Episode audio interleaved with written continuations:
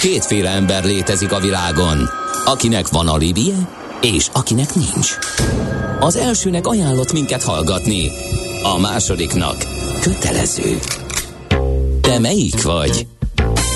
Millás reggeli, a 90.9 Jazzy Rádió gazdasági mapetsója.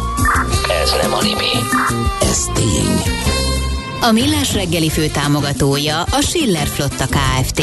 Schiller Flotta and Rent a Car. A mobilitási megoldások szakértője a Schiller Autó tagja. Autók szeretettel. Szép jó reggelt kívánunk a kedves hallgatóságnak, megyünk tovább a millás reggelivel itt a 9.9 Jazzin. Hétfő reggel van, negyed 9 lesz, majd három perc múlva, itt van Ács Gábor. És itt van Gede Balázs. És kaptunk üzeneteket a 0630 20 10 909-es SMS, WhatsApp és Viber számra. Az egyik legérdekesebb ezekből Viberen jött, hogy azért tegyünk említést arról, hogy az autógáz, az LPG és a sűrített földgáz CNG most sem hatósági áras, és ezekre nem vonatkozik se a forgalmi mutogatós dolog, se a mennyiségi korlát. El ellenben sajnos a CNG jelenleg a legdrágább üzemanyagfajta. Egy év alatt 325-ről 899 forintra drágult. Hú, aki átalakította akkor. Ja, mondvá, hogy mondva, hogy Nagyon spóroló. szakít és spórol. És kiszámolta, elvégezte a házi igen, feladatot, igen, szépen igen, mutat az Excel. Izé, beruházási működ... költség, OPEX, CAPEX, minden van. Uh-huh. Uh-huh. Hát ez most baj, nagy baj. Üm, aztán igen, a kis motorvonatok valójában nagyok, ezt megkaptuk, köszönjük igen. a hallgatóktól. És uh, egyelőre ennyi, megnézzük, hogy útinformációnk mi van, mi áll rendelkezésre. Budapest legfrissebb közlekedési hírei, itt a 90.9 jazz Az Utinform írja, hogy az M1-es autópályán Budapest felé Bicske térségében korábban felborult egy furgon. A 37-es kilométernél már a külső sáv is járható, a torlódás jelentős 7-8 kilométeres. Sokan kerülnek a 39-es jelű Bicskei kijáratnál, így az egyes főúton is lassú a haladás. Érdemes már a 48-as jelű Szárliget csomópontnál lehagyni a pályán. Aztán még azt is írja a társaság, hogy az m 0 autót déli részén az M1-es autópálya felé a 7-es kilométernél korábban egy személyautó kiégett, a sávzárás megszűnt, de a torlódás továbbra is jelentős, már a Hárosi Duna hídtól torlódik a forgalom. Igen, de északon is van egy kis fennforgás. A Kolbert hídon is, meg érdekes, hogy a M3-as bevezető nem helyeződött át az ilyenkor szokásos, szokásosnak megfelelően a torlódás a Hungária elé, tehát már a városközpont irányába továbbra is a nullás Eh, kereszteződése, eh, vagy más csomópont környékén, eh, ott nem tudom, történhetett valami, mert ez így gyanús. Valakinek van plusz infója, akkor tehát szeretettel várjuk. Az adó a jövedelem újrafelosztásának egyik formája, a költségvetés bevételeinek fő forrása, a jövedelem szabályozás eszköze. Az adóztatás fő célja anyagi eszközök biztosítása közcélok megvalósításához. Nézd meg az ország adózását, és megtudod, kik lakják. Adóvilág, a millás reggeli rendhagyó gazdasági utazási magazinja, ahol az adózáson és gazdaságon keresztül mutatjuk be, milyen is egy ország vagy régió. Adóvilág, iránytű nemzetközi adóügyekhez. Lettországba érkezünk, róluk fogunk beszélgetni, magas nők, jégkorongcsapatok. És hát természetesen most sajnos, ami miért egyre többször szóba kerülnek ugye a Baltikum, mint lehetséges veszélyzóna, vagy mint lehetséges következő célpontja a putyini nyomulásnak, ami azért szerencsére nem annyira egyszerű vagy kézenfekvő, hiszen NATO tagállamokról beszélünk, de az, hogy hogyan működnek, hogyan élnek, az Gerendi Zoltánnal, a BDO Magyarország ügyvezetőjével, adótanácsadó partnerével nézzük át. Szia, jó reggelt! Jó reggelt, sziasztok! Igen, hát a, a Borosján úton haladunk lefele. Ugye múltkor néztük már Oroszországot, Észtországot, és most eljutottunk Lettországhoz, ami Latvia néven szerepel ugye uh-huh. a nemzeti irodalomban.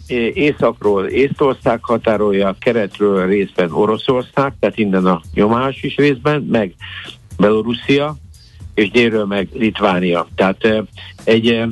Nyugatról meg a tenger. Igen, igen, nyugatról tenger, 1,9 millió lakos ország, 64 ezer négyzetkilométeres, tehát kisebb, mint Magyarország. E, és hát e, a főváros Riga, az is egy 600 ezeres városa. Én néztem, hogy van-e valami, amitől ők igazán híresek, de úgy nem, nem találtam semmit. Minden úgy néz ki, hogy úgy van, de olyan, mint amit láttunk az észteknél, hogy technológia, meg ezek az úgy Latviánál, tehát Lettországnál így igazából nem jött össze, de ez nem azt jelenti, hogy ez egy olyan unalmas ország lenne, de, de olyan nagy kiugrás mondjuk az észtek után nem volt. A történetük viszont nagyon-nagyon párhuzamos, de ez nem is meglepő ebben a földrajzi fekvésben. Tehát ugye ez egy ősidők óta lakott terület volt, amit aztán a 12. század föl a németek, német lovagrendek e, e, fogta, foglaltak el. Később Hanzaváros is lesz 1282-ben Riga, tehát bekapcsolódik ebbe a Hanza kereskedelemben. Aztán a későbbi évszázadokban Litván és Lengyel uralom alá kerül, tehát ezt majd fogjuk látni jövő héten, hogy Litvánia azért egy sokkal birodalmi vagy ilyen nagyobb erőt képviselt, majd aztán a svédek foglalják el, és 1795-től az orosz birodalom részévé válik, tehát ez a terület az gyakorlatilag úgymond mindig orosz felhatás, felhatóság alatt volt az elmúlt 200 évben.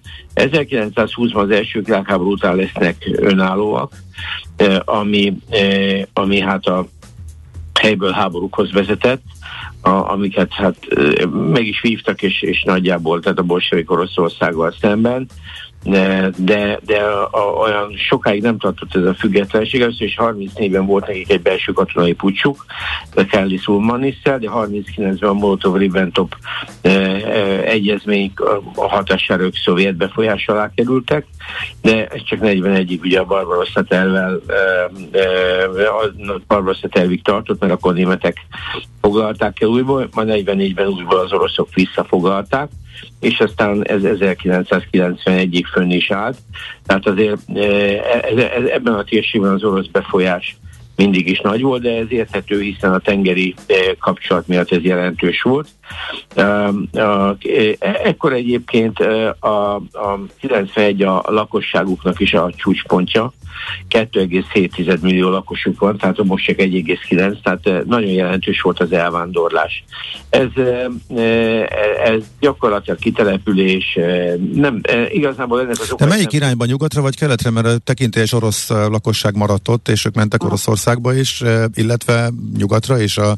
Én, én ezt nem tudtam megfejteni, hmm. de gyakorlatilag nyugatra, tehát azért meglepne, ha valaki Oroszországból vonulna vissza innen, főleg miután ugye 2004-ben EU-s állam lett, tehát ilyen szempontból, de mondjuk ez egy azt megelőző időszak. Aha. De na- nagyon erős volt itt az orosz betelepítés, tehát a, a, az egész tehát a, az egész térséget az oroszok, fel majd beszélni fogunk az iparáról, fontosnak tartották. Tehát elég kevert volt a, a lakosság, és ugye 2004 EU NATO, és 2014-ben belépnek az eurozónába. Na most röviden földrajzilag végigmenve, hát nem meglepő módon itt is 54% a területnek erdő, a legmagasabb pontja 311 méter, tehát itt azért nagy cégekről nem behetünk ennek megfelelően. Igazából nagy ásványi kincsei nincsenek is, tehát nagyon valami olaj van, de nem közel 3000 tó van viszont, és e, rengeteg természeti szépség van, a terület, tehát az ország területek 20% a nemzeti park. Tehát e, ez egy, ez egy elég egyedülálló helyzet, viszont uh, tranzitország volt, tehát teljesen energiafüggő, uh, az orosz gáztól és olajtól függ. Egy időben az oroszoknak komoly termináljaik is voltak a rigai jövőben, de ezt felszámolták, tehát gyakorlatilag má- már csak az energia függőség maradt.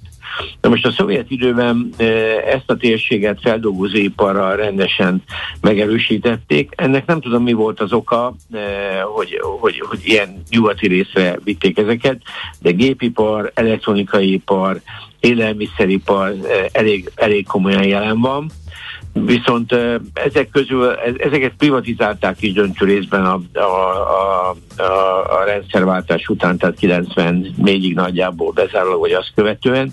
Ebből én, amit így végignéztem a top brandjeiket, abban az Elko volt, ami egyedül úgy megmaradt, ami egy korábbi orosz vagy szovjet elektronikai vállalatból nőtt ki, és egy ilyen hát elektronikai kereskedő, vagy ilyen gyártó cégé vált de, de őszintén, szóval rengeteg mindenük van, faipar, minden, de úgy nem láttam benne olyan nagy, ö, nagy brendeket. Tehát ö, míg az észeknél láttuk ugye ezt a fejlődő IT szektort, itt, itt ezt nem láttam, de itt azért egy nagyon robosztus ö, gyártóipar volt és van. Tehát ez azért ez, ez látszik.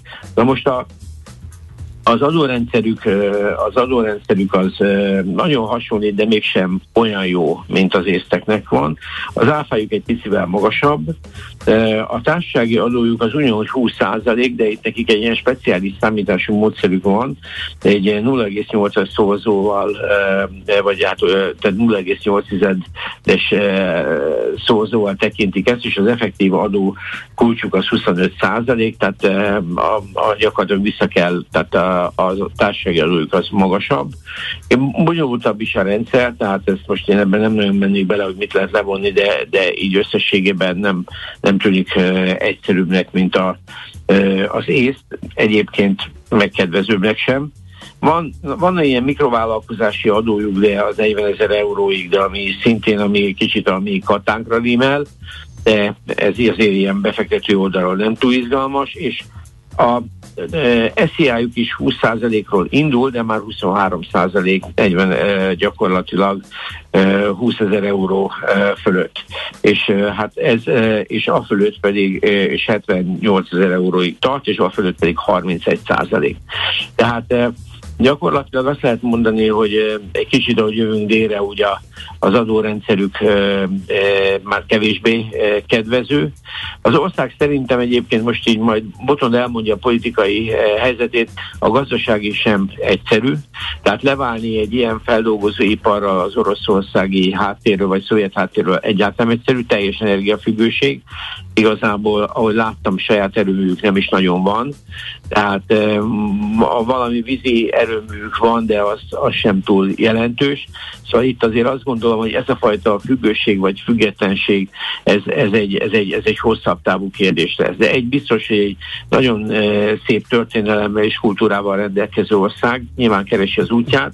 Trendeket azért meg kéne fordítaniuk, tehát ez a lakosság csökkenés azért egyébként már megállt, tehát azért van egyfajta növekedés, de azért az a kivándorlási hullám az egy mély nyomot hagyott a, a, a, e, lett gazdaságban. Ettől függetlenül egyébként gyönyörű hely Riga, tehát én, hogy láttam ilyen e, e, Art Deco e, város. 800 e, ilyen épület van, igen, ilyen Szuper, szuper jó hely, igen. igen. Igen, ez egyébként érdekes, hogy, hogy, hogy ezt a kort ők hogyan e, fogták meg. Valószínűleg egyébként ez az ő önálló korszakuknak egy ilyen felszabadult, mert mm. ők akkor már függetlenek voltak, és lehet, hogy ez a függetlenség adta meg ezt a hangulatot, ahol az építészet is ekkorát szárnyalt. De, de úgy Riga tényleg szép, és minden, de úgy, úgy, úgy, úgy az az igazi pluszt én nem találtam meg, de ettől én nem szeretném azt mondani, hogy Lettország egyáltalán nem érdekes de egy biztos, hogy nincs könnyű sorsuk, főleg manapság. Uh-huh.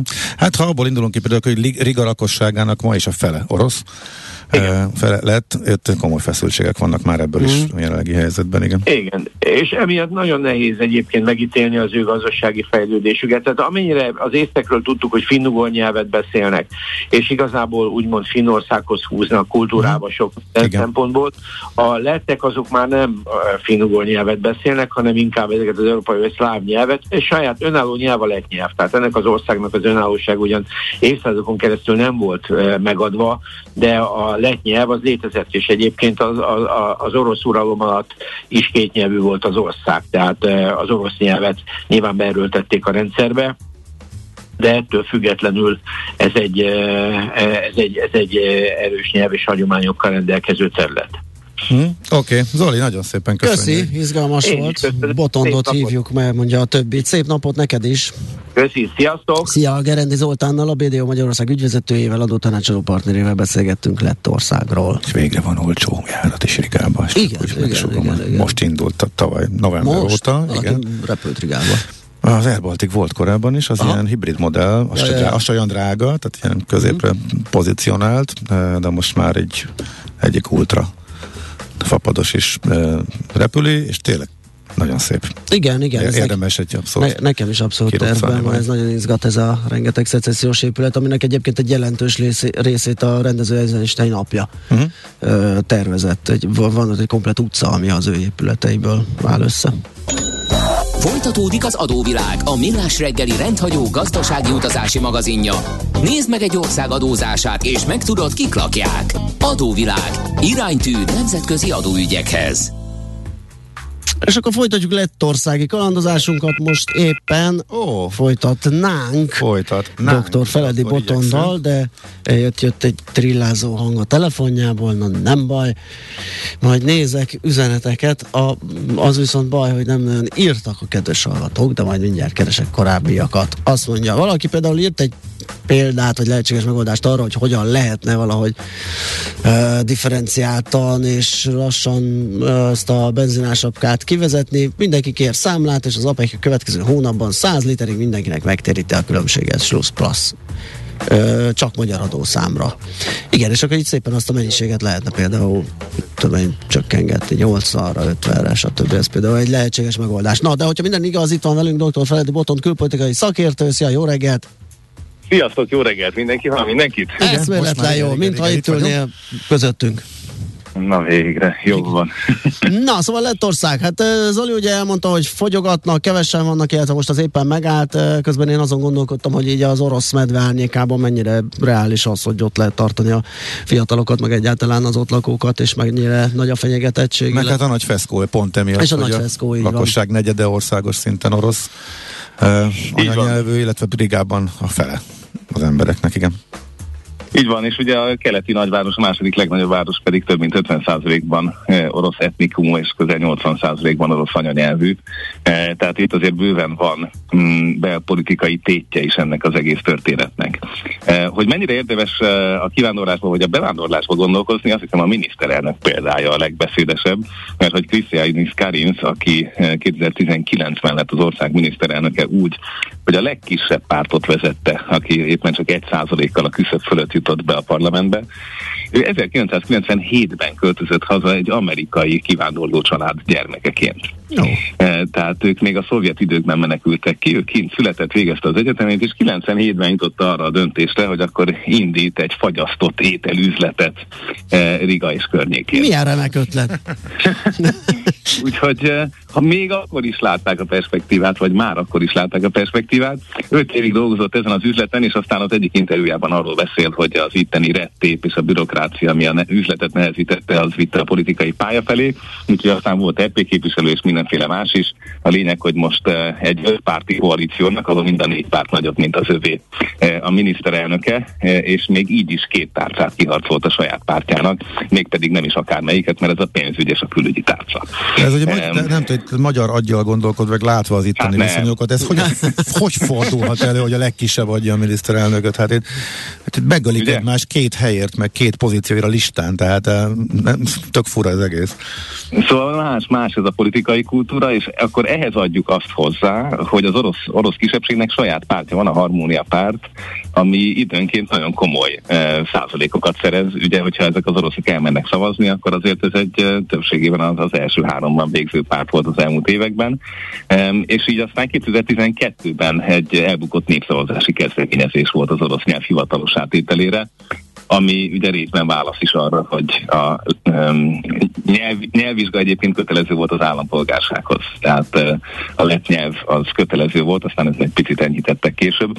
Úgyhogy uh, hát van feszültség, nyilván ez a népesség szintén, ahogy ezt Észtországban is néztük, uh, nem kicsit az orosz médiát fogyasztja, viszont egészen döbbenetes adatok vannak arról, hogy, uh, hogy még emellett is a ukrán háború kitöréséig egyébként a lakosságnak nagyobb része itt élte meg megbízhatónak az orosz nyelvű médiát, mint amennyi orosz lakosa volt az országnak. E, tehát, hogy itt, e, itt azért más a helyzet tulajdonképpen egy picit, mint, mint az észteknél volt. Úgyhogy mindezzel együtt kell számolnunk azzal, hogy az orosz penetráció más rétegekben is tengermély. Ugye az egyik az a Russian Landromat, tehát hogyha a hallgatóknak ebédszünetben van ideje, feltétlen ajánlom, valószínűleg az egyik legnagyobb, hanem a legnagyobb Európai Unión belül felfedezett orosz pénzmosásnak a története. E, Itt egy 20 milliárd dollárnyi pénz átmozgatásáról beszélgettünk, tehát nem... Igen, ez nem apró pénz. nincs, nincs, nincs elaprózva. Ebbe több, egy tucatnyi orosz bank mindenféle benne volt, amerikaiak felfedezték, jelezték, és hát ahogy az lenni szokott a szövetségesek között, Riga úgy döntött, hogy lép az ügyben. És felszámolták ezt, a Nemzeti Bank elnökétől kezdve pénzügyminiszteren át a PSF vezetéség sok mindenkit leváltottak, és az ország egyik leggazdagabb ember, aki a kikötővárosnak volt egyébként a polgármestere, szintén megbukott, aki, és akkor megint csak kapaszkodjunk, öt évre elítélték. Ugye? Tehát, hogy az igazságszolgáltatás végigpörgött, E, és kijöttek a, a, a doboz másik végén az ítéletek, és ezeket végre is hajtják. Úgyhogy miniszterelnök jelölt is volt az az úriember, de e, hát aztán utolérte a jogszolgáltatás. Ennek a keretében csak tegyük hozzá, hogy például a Harmónia pártnak van olyan képviselője, akinek a mentelmi jogát felfüggesztették, mert orosz kémkedéssel vádolják. Uh-huh. Tehát amikor úgy ülünk egy parlamentben, hogy egyébként van egy nagyon komoly orosz párt, és egyébként az a szomszédország ezt a kisebbséget hang, hangzatosan is tíz éve meg akarja védeni, és közben kiderül, hogy itt aktív kémkedés van, hogy bevásárolják magukat a, a, az ország pénzügyi rendszerébe, uh, tehát egy nagyon-nagyon sérülékeny uh, nemzetbiztonsági hártya van, uh, amit gyakorlatilag nap mint nap meg lehet védeni. Most a Moody's ennek ellenére megtartotta a minősítést, tehát egyébként elismerték a pénzmosás elleni küzdelemnek az eredményeit. Hm. Hát így. Hát ez kemény, igen. Nem. Tudom, hogy tehát itt a, a nemzeti kérdések azok, azok tényleg nagyon izgalmasak, és szerintem ez megint egy, még, még Trianon után is magyar kisebbségestől is egy nagyon másik szituáció. És amit elmondtunk a, az északi együttműködésről múltkor kormányzati szinten, az északi együttműködési tanács és a parlamentek közötti együttműködés, azt tegyük hozzá, hogy van egy északi finanszírozási csoport, ami teljesen leképzi a világbank csoportnak a mintáját, tehát van északi befektetési fejlesztési alap, északi fejlesztési alap, e, és van egy külön a környezetvédelmi finanszírozásra szánt alap. És ezeknek már több mint 2005 óta tagjai a balti államok, ugye a skandinávokkal együtt, tehát egy saját pénzügyi csoportjuk van, aki a világpiacról veszi föl egyébként e, a, a pénzt, tehát onnan teremti meg a definanszírozásra a lehetőségét. Úgyhogy ez egy nagyon-nagyon komoly együttműködési tészakon. Ezt megint csak egy pillanatra, e, ugye mi mind vitatkozunk itt Közép-Európában, hogy az oroszoknak a Nemzetközi Befektetési Bankjának ki tagja, ki nem tagja, ugye most már csak Magyarország az, budapesti székhelyű e, IIB-nek, e, vagy hogy kilép be a kínaiak bankjába, vagy hogy mi van az IMF-szel. Miközben nekik sajátjuk van. Hm. Hm. Ez elég érdekes. Igen. Jól csinálják.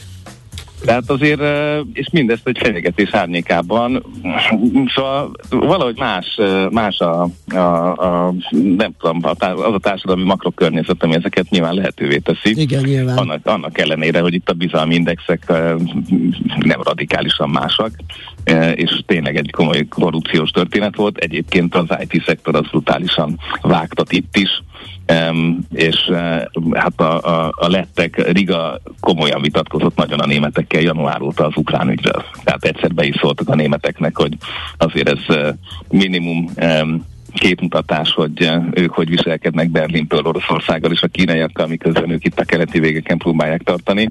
E, és e, hát már akkor vitatkoztak a nehéz fegyverek szállításán, ami ugye a mai napig vita, pedig négy hónapja tart a háború. Igen. E, úgyhogy hát ez egy nagyon-nagyon-nagyon a maga módján ügyesen feltámadó ország. Na hát akkor okay. szurkolunk neki. Köszi szépen, Botond, a beszámolódat, szép napot neked! Nektek is. Szia! Dr. Fejdi Boton külpolitikai szakértővel fejeztük be a lettországi utazást. Megyünk tovább. Mivel is zene és aranyköpés jön. Igen.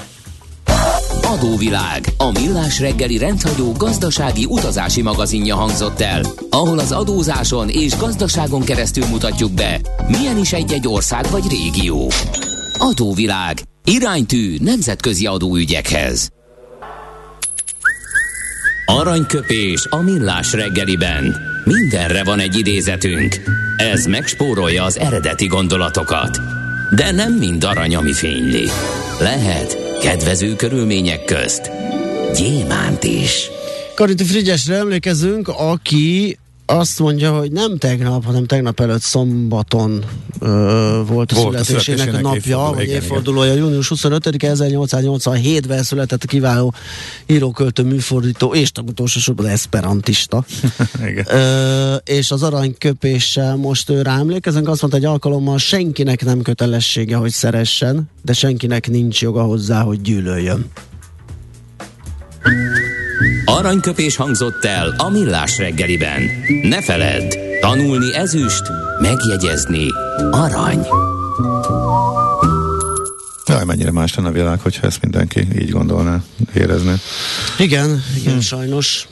Képzeld el, hogy uh, egy uh, kedves hallgatónk, aki egyébként egy költeménnyel is készült, ma csak elkallódott, majd elmondom, tudod, aki írogatja a kis költeményeinket, Aha. és nem a Gyula, mert ő egy másik, küldött, elküldte a Spotify profilját, amivel szerepel egy rádiókafés tévéreklám a múltból, és épp azt néztem, hogy olyan eszetlen jól néz ki, és olyan, olyan jók ezek a szimbólumok, hogy minden, hogy a mai napig megállná a helyét, pedig ez például tizen, hát, egy szenzációs csapat volt, igen. Tizen, tizen sok éves, igen.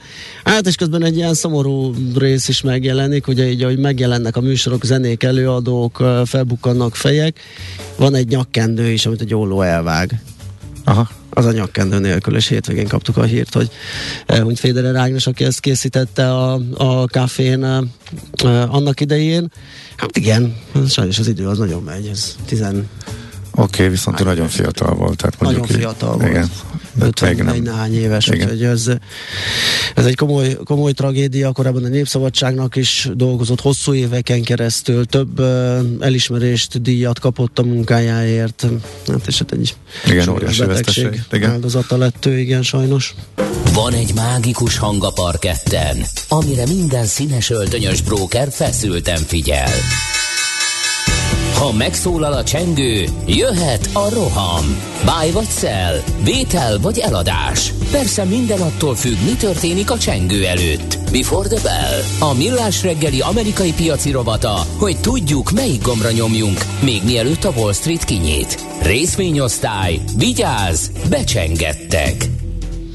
Na megnézzük, hogy mi újság a héten. A nemzetközi részvényfronton gyaníthatóan egy-két izgalmas gyors jelentést várunk, de majd mindjárt elmondja nekünk Lakatos István az ezt a befektetési ZRT USA Desk üzletkötője. Szia, jó reggelt! Sziasztok, jó reggelt! Um, hát rég volt már ilyen, hogy azt mondhatom, hogy ugye egy elég jó hetet zártunk az amerikai piacon előző héten. Végre emelkedtek az indexek, ugye az S&P 6, az Nasdaq pedig 7 százalékot és um, azt mondják az elemzők, hogy kitarthat ez ezen a héten is, ugyanis ez lesz a második negyedévnek az utolsó hete, és uh, ez azért érdekes, mert ilyenkor szoktak a nagy befektető cégek újra uh, súlyozni, és uh, jelenleg úgy néz ki a portfóliójuk, hogy nagyon sok készpénzük van, ami ugye nem, nem néz ki annyira jól, hogyha egy befektető cég az készpénzen ül, tehát arra számítanak, hogy itt most nagy bevásárlásokat fognak csinálni ezek a cégek, és ez felhajthatja még a részvényeknek az árfolyamait. Hát ak- akkor is zsákolnak, hogyha utána meg a következő időszakra elég sok para van, akkor esésre számolnak. Csak azért, hogy jól mutasson a negyedév végi jelentésekbe, hogy van náluk részvény?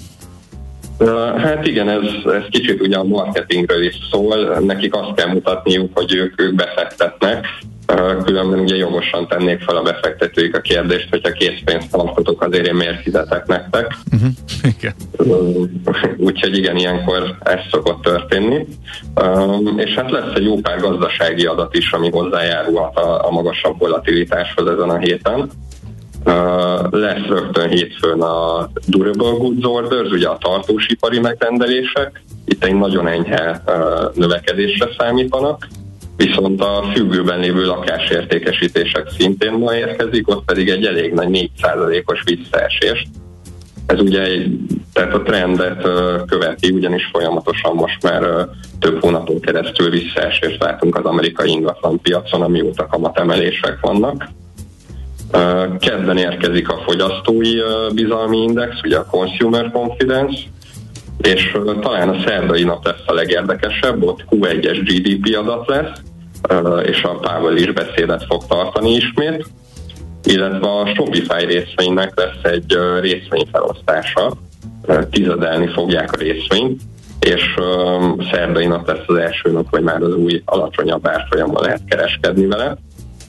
Ugye az Amazonnál beszéltük egy pár héttel ezelőtt, hogy ezek a részvényfelosztások, ezek nagyon nagy forgalomnövekedéshez szoktak vezetni az első héten, és általában pozitív is szokott lenni a részvény árfolyamának viszont ez az Amazon esetében nem jött be, uh-huh. úgyhogy érdemes óvatosnak lenni.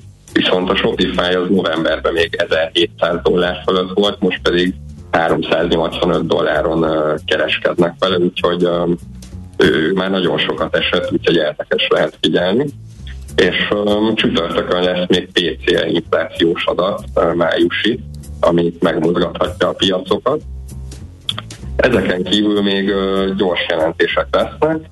Hétfőn a Nike és a Trip.com, szerdán Bed Bath Beyond és General Mills, csütörtökön pedig Micron, Walgreens és Constellation Brand, és itt ezek közül beszélnék egy kicsit a Nike-ról, meg a Micronról. Uh-huh.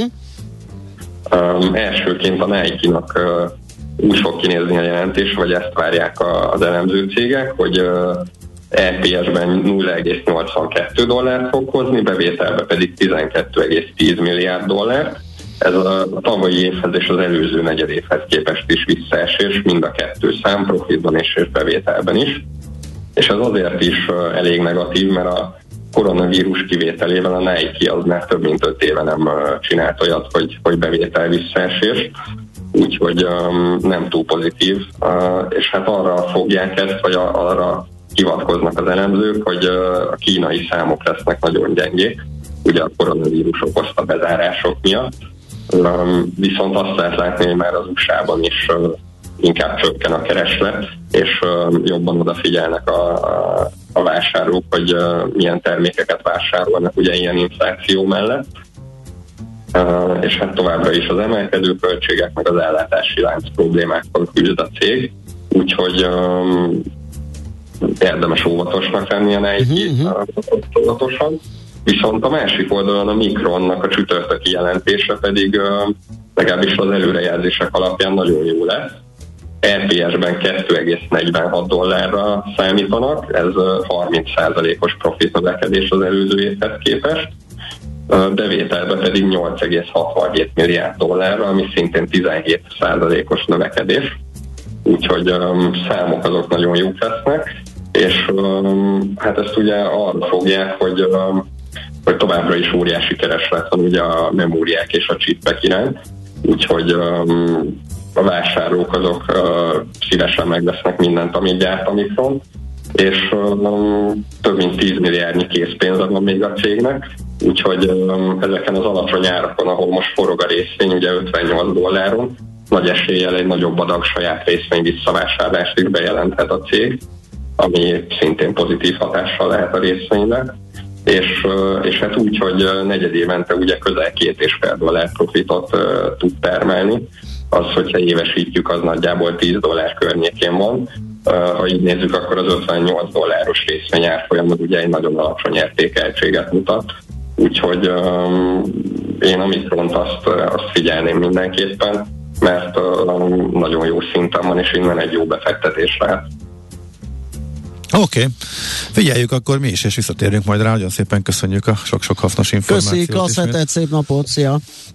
Köszönöm, szép napot, sziasztok! Lakatos Istvánnal az Erste befektetési ZRT USA Desk üzletkötőjével néztük át a hét várható adatait, gyors jelentéseit, beszámolóit. Minden attól függ, mi történik a csengő előtt. Before the Bell. A millás reggeli amerikai piaci rovata hangzott el. Judit az ős hallgató írt nekünk, hogy a kávé és reklámok MP3 formátumban nekem is megvannak, azok is szuper kreatívak voltak, a maiak sem rosszak, de azok mindent vittek.